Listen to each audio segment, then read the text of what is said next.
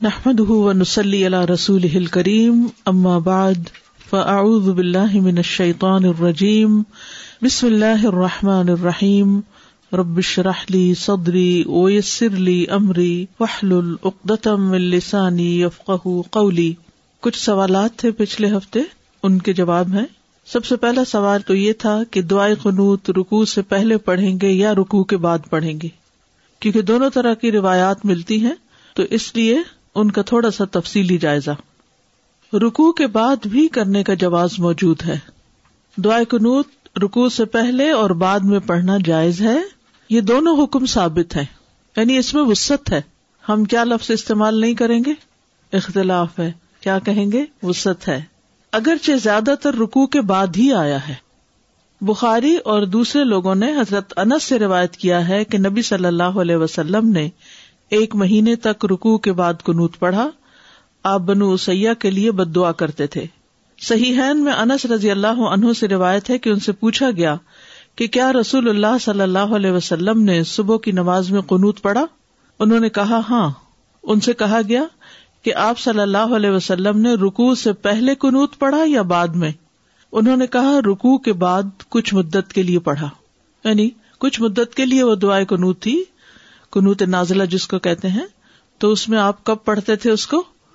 رکو کے بعد۔ رکو سے قبل کرنے کا بھی جواز ہے۔ رکو سے پہلے۔ ابن نصر نے صحیح صنعت کے ساتھ قیام اللیل کے متعلق انس رضی اللہ عنہ سے روایت کیا، کہا کہ رسول اللہ صلی اللہ علیہ وسلم، ابو بکر اور عمر رکو کے بعد کنوت پڑھتے تھے۔ یہاں تک کہ جب عثمان رضی اللہ عنہ کا دور آیا تو انہوں نے رکو سے پہلے کنوت پڑھنا شروع کیا۔ کیوں؟ تاکہ لوگ رکت کو پالے لمبی رکت ہوگی تو کیا ہوگا؟ زیادہ لوگ جوائن کر لیں گے جو بعد میں آ رہے ہیں۔ یعنی وہ جب وطر پڑھاتے تھے، کون کون؟ حضرت ابو بکر اور عمر۔ تو کب کنوت پڑھتے تھے؟ رگو کے بعد۔ اور کس نے شروع کیا پہلے پڑھنا؟ عثمان رضی اللہ عنہ نے کیوں شروع کیا؟ تاکہ لوگ یہ رکت پالے ان کو بتر مل جائے یہ مقصد تھا۔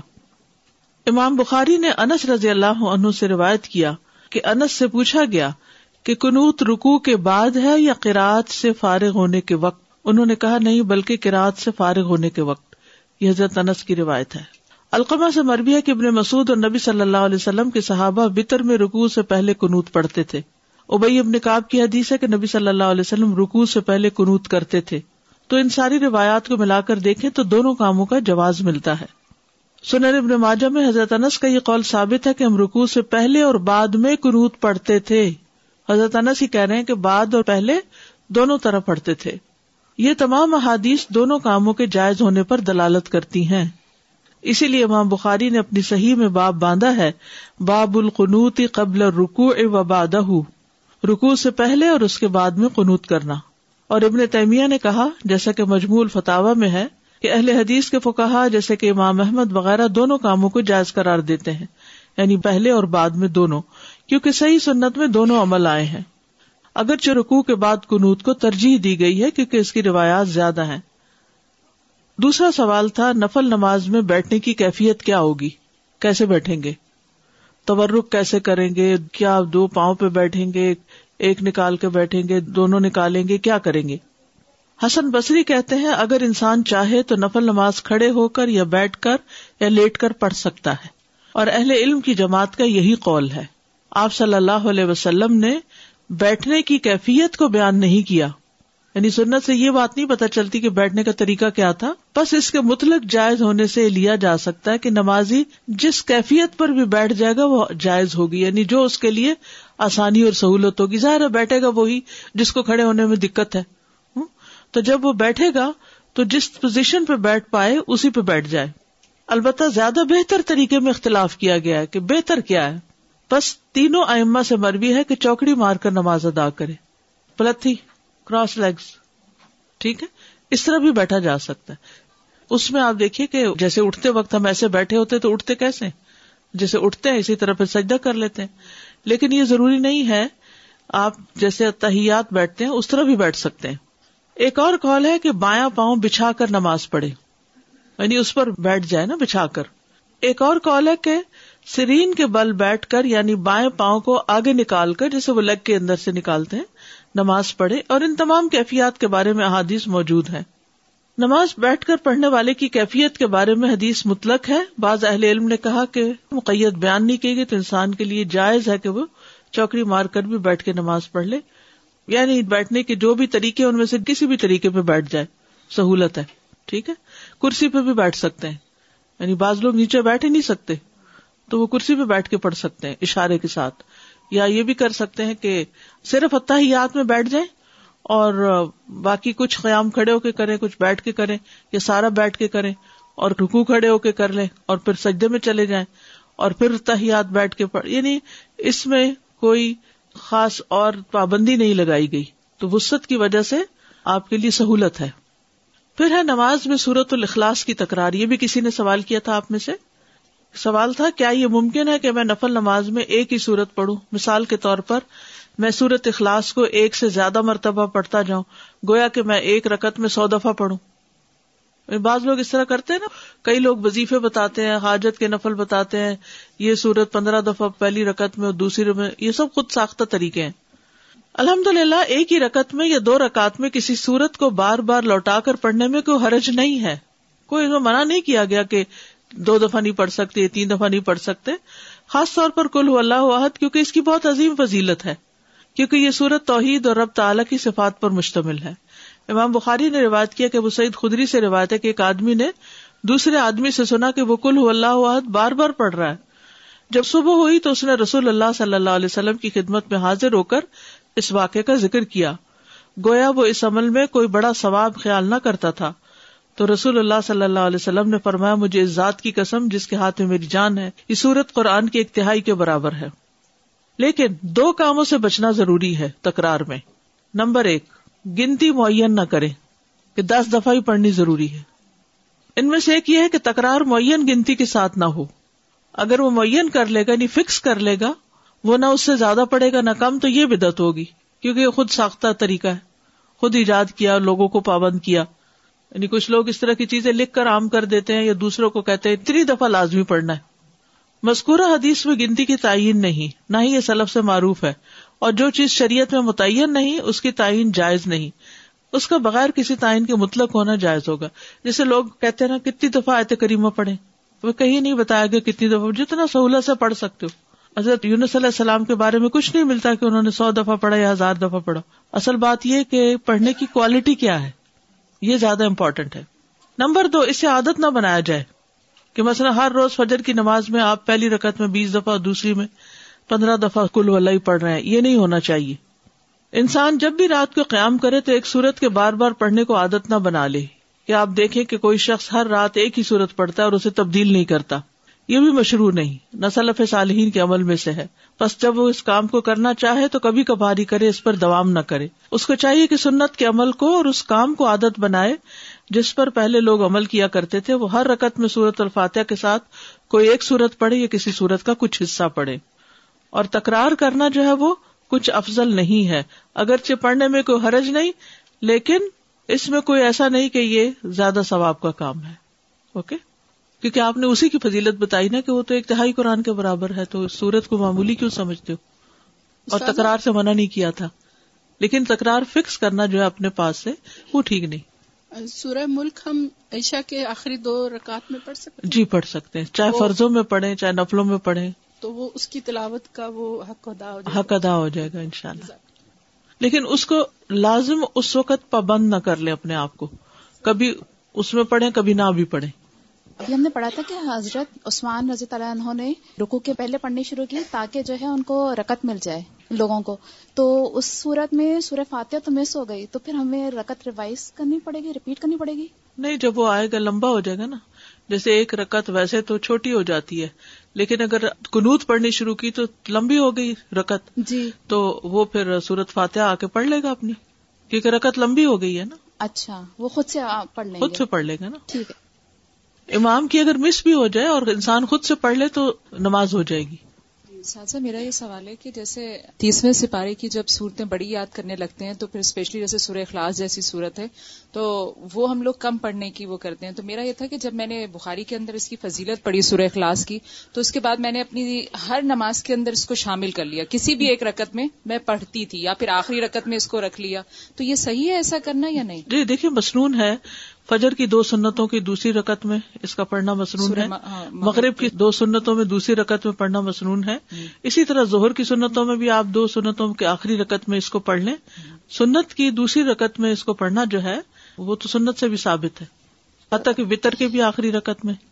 ٹھیک ہے نا؟ استاذہ یہ دعائیں کنوت جو رکو سے پہلے اور رکو کے بعد اس کو کیسے پڑھیں گے؟ جیسے رفائی دین کریں گے یا اس کے بعد ہاتھ اٹھا کے؟ جی ہاتھ اٹھا کر اور پھر دوبارہ سینے پہ باندھ لیں گے۔ سینے پہ باندھ کے جی ہاں۔ ہاتھ دعا کی طرح نہیں اٹھائیں گے۔ دعا کی طرح بھی کر سکتے؟ دونوں طریقے دونوں طرح ٹھیک ہے۔ اور رکو کے بعد بھی ہاتھ اٹھا کے رفائی دین کر کے۔ جی ہاں دونوں طرح۔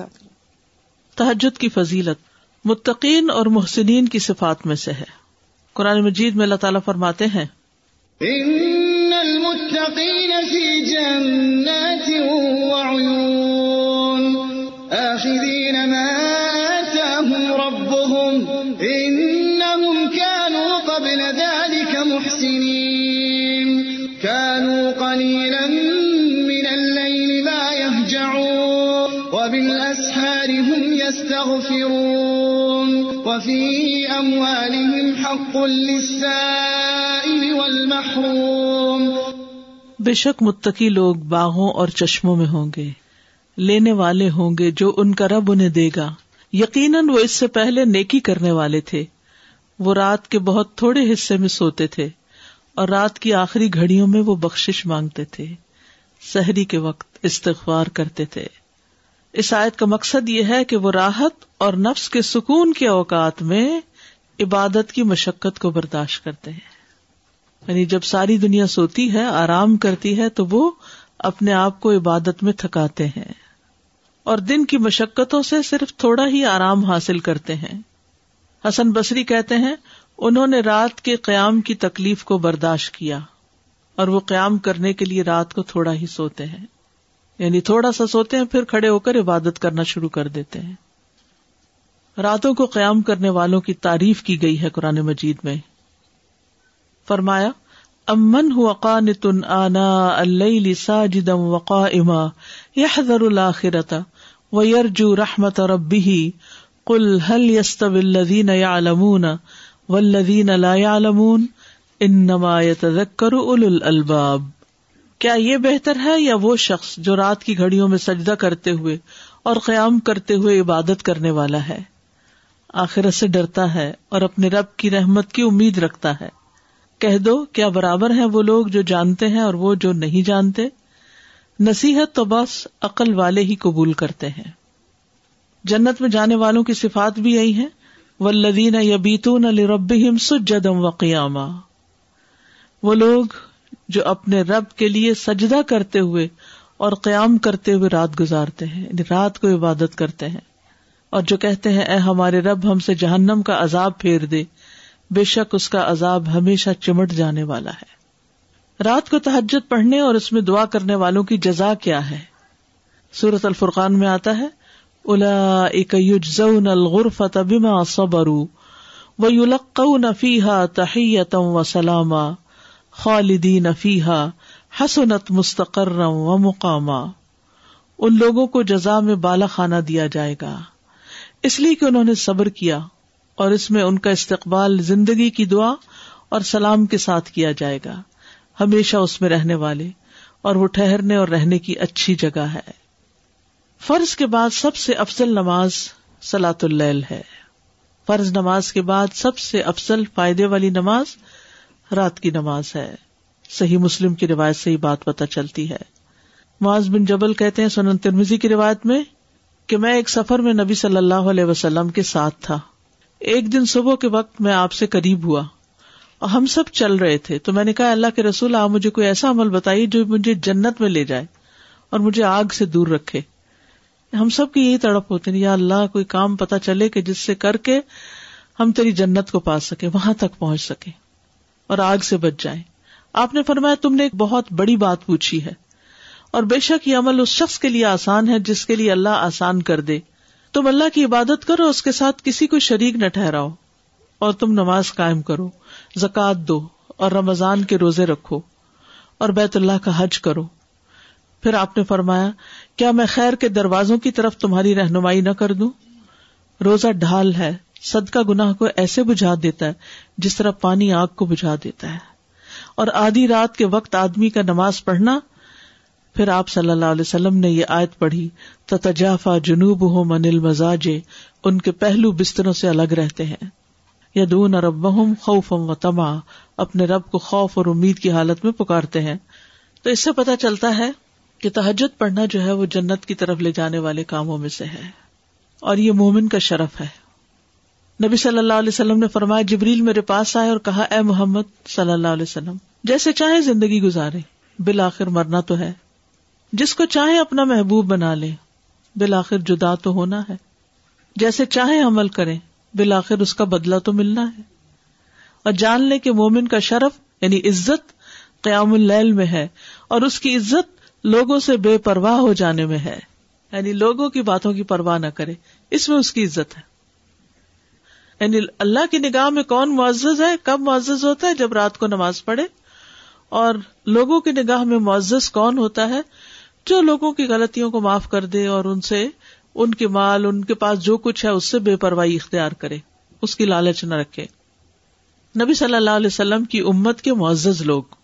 ابن عباس سے روایت انہوں نے کہا کہ رسول اللہ صلی اللہ علیہ وسلم نے فرمایا، میری امت کے اشراف اور آن کے حافظ اور رات کو نماز پڑھنے والے ہیں۔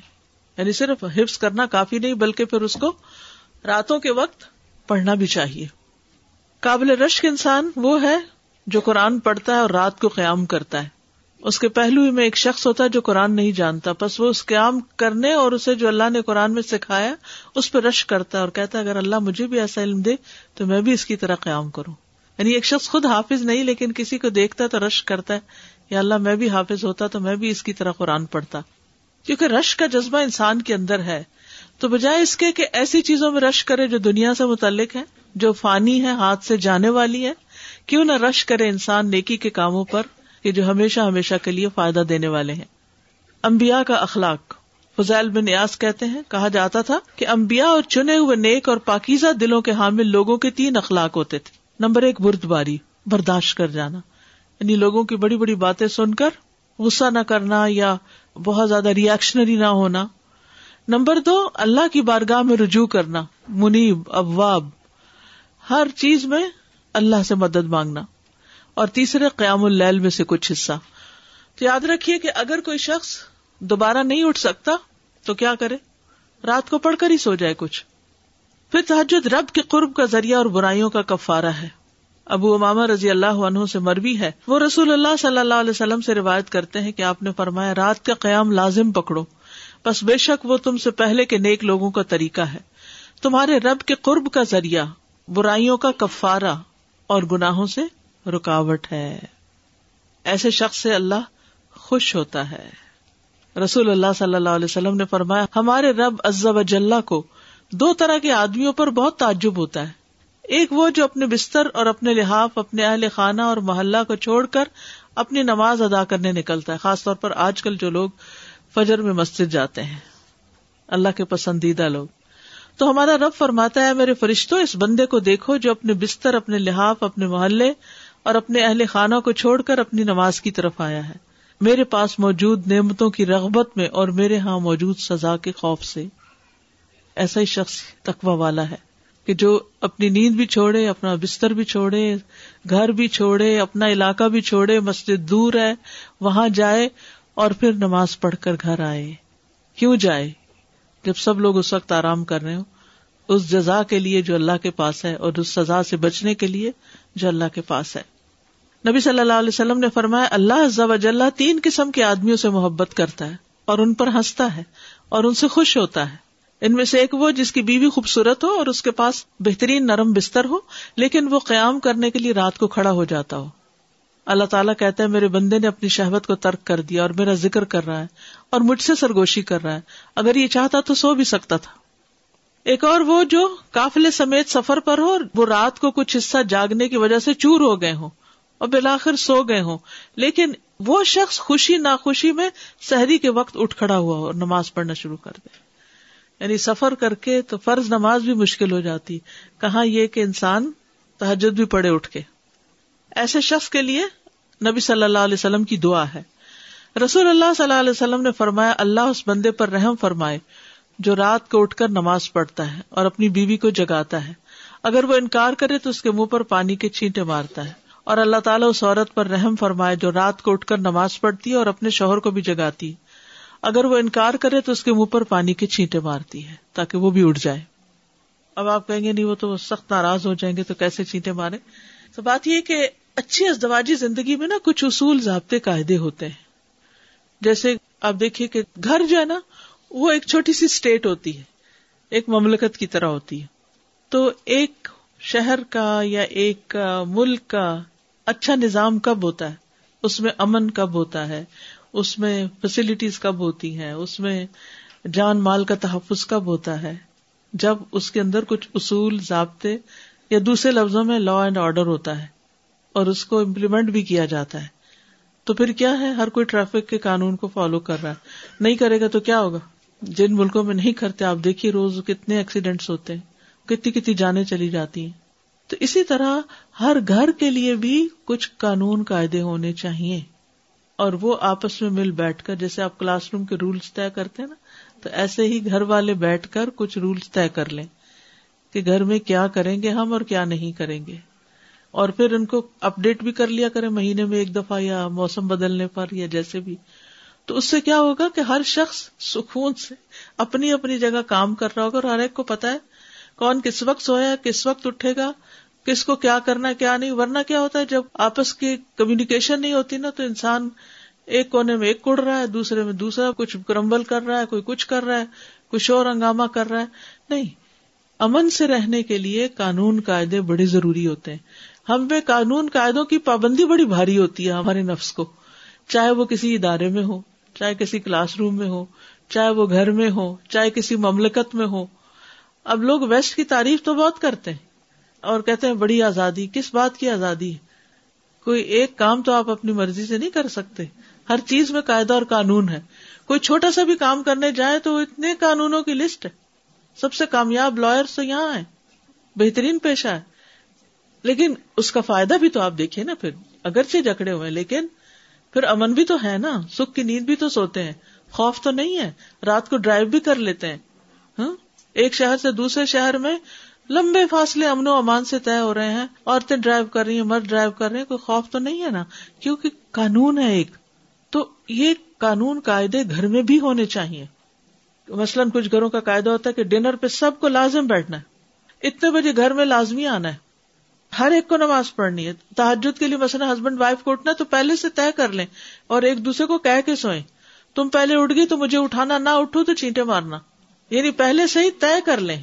یہ نہیں کہ اچانک نہ بتایا، نہ پتا نہ حدیث پڑھ کے گئے گھر آج تو ہے چیٹا ہی مارو گی تو آپ دیکھیں پھر آپ چیٹے پارے گی تو آپ کو مار پڑے گی۔ تو آپ دیکھیں جیسے ڈاکٹر کے پاس جاتے تو وہ آپ کو بتاتے کہ میں آپ کے ساتھ یہ اور یہ اور یہ کروں گا۔ تو پہلے سے بتا دیتا ہے، تھوڑی سی آپ کو پین ہوگی تو آپ اس طرح برید کریں، یہ کریں وہ، تو وہ کمیونیکیشن سے دوسرا شخص مینٹلی تیار ہوتا ہے کہ اب میرے ساتھ کیا ہونے والا ہے۔ تو سب کو پتا ہو کہ گھر میں میرے ساتھ کیا ہونے والا ہے۔ اس کے لیے تیار ہے۔ پھر رات کو آسمان کے دروازے کھلتے ہیں۔ نبی صلی اللہ علیہ وسلم نے فرمایا، آدھی رات کو آسمان کے دروازے کھول دیے جاتے ہیں اور ایک پکارنے والا آواز دیتا ہے کہ کوئی دعا کرنے والا ہے کہ اس کی دعا کو بھول کی جائے، کوئی مانگنے والا ہے کہ اسے دیا جائے۔ کوئی مصیبت زیادہ ہے کہ اس کی مصیبت دور کر دی جائے؟ پھر جو مسلمان اس وقت دعا کرتا ہے تو اللہ تعالیٰ اس کی دعا کو کرتا ہے، سوائے زانیہ عورت کے جو اپنی شرم گاہ کے ذریعے کمائی کرتی ہے۔ اور ٹیکس وصول کو نندا کی یعنی ناجائز ظالمانہ ٹیکس جو پہلے زمانے میں اگر کوئی کسی کی زمین سے گزرتا تھا یا اور اسی طرح کے عائد کیے ہوتے تھے پرسنل بینیفٹس کے لیے پھر وہ لیتے تھے۔ اللہ تعالیٰ کا آسمان دنیا پر نزول۔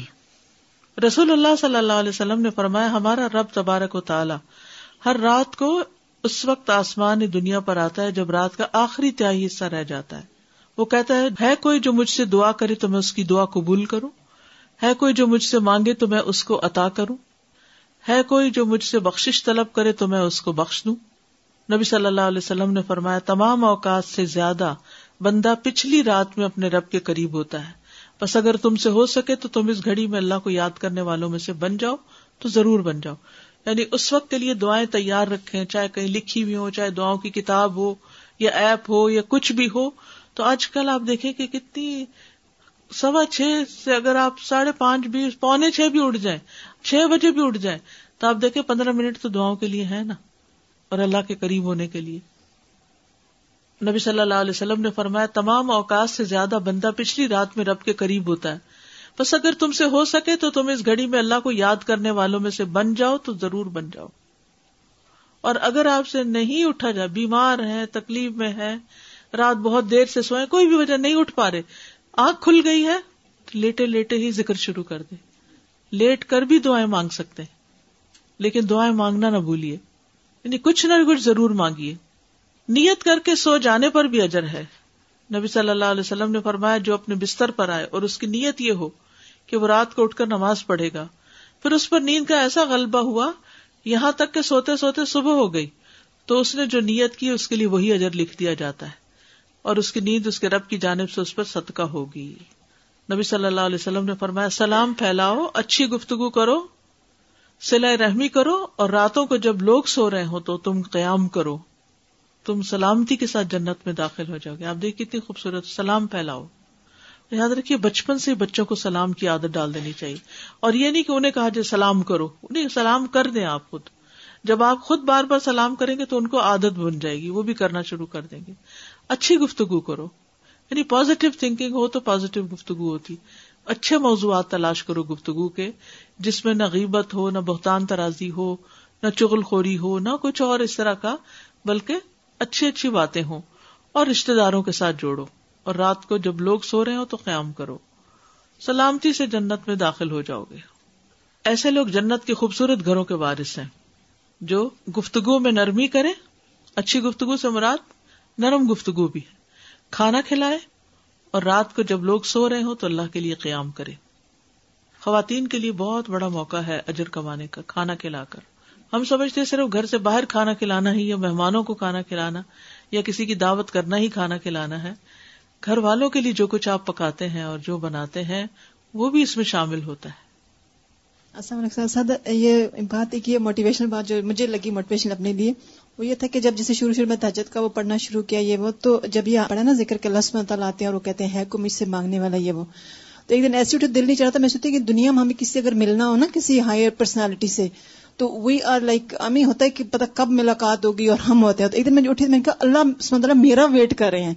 تو ایک نہیں اپوزٹ فیلنگ نا مطلب کہ کہاں کہ ہم دنیا میں کوئی نا کسی کوئی ویٹ کرے تو کتنی اچھی فیلنگ ہوتی ہے۔ اور پھر فٹافٹ ہماری دعا کیسے کب قبول ہوگی؟ تو جی۔ قبولیت کا وقت ہے۔ تو مجھے یہ ہوا کہ اللہ سمندر ہمارا ویٹ کرے تو وہ مجھے بہت اچھی فیلنگ ہوئی۔ السلام علیکم رحمۃ اللہ۔ استاد ایک مرتبہ میں شیخ یاسر خاضی کا ایک کوٹ پڑھ رہی تھی کہ اگر ہم تحجد کے وقت نہیں اٹھ سکتے اور ہمیں کسی چیز کی شدید طلب بھی ہے تو ہم اپنی طلب کو دیکھیں کیا واقعی وہ اتنی شدید ہے؟ سچی طلب ہے واقعی۔ آج ہی ایسا ہوا تھا کہ میری آنکھ نہیں کھلی۔ تو یہ جو ہے کہ اس کی نیند اس کے رب کی جانب سے اس کا صدقہ ہو گئی اور کبھی ایسا ہوتا ہے کہ مطلب روز ہی کوئی نہ کوئی پرابلم تو نکل رہا ہوتا ہے نا تو میں رات کو کہتی ہوں کہ اوکے صبح اللہ سے کہوں گی۔ بالکل بالکل۔ الحمد للہ واقعی یہ بڑی اچھی ٹپ ہے کہ دن میں جو مسئلے مسائل ہو کچھ ہو، کوئی اٹکی ہوئی چیز ہو تو انسان سوچ رکھے کہ میں صبح بات کروں گی۔ الحمد للہ ہوتی ہیں، واقعی ہوتی ہیں۔ بالکل۔ اور پھر یہ کہ باقی تو اللہ کا فیصلہ نا، وہ اب دے، کبھی دے، جب دے۔ لیکن دعا کر کے ایک تسلی ہو جاتی ہے کہ ہم نے اپنا کام کر لیا، ہم نے مانگ لیا، اس کے سپورٹ کر دیا اپنے معاملات۔ السلام علیکم و رحمۃ اللہ ایک تو میرا سوال ہے اور ایک میں نے شیئر کرنا ہے۔ جی۔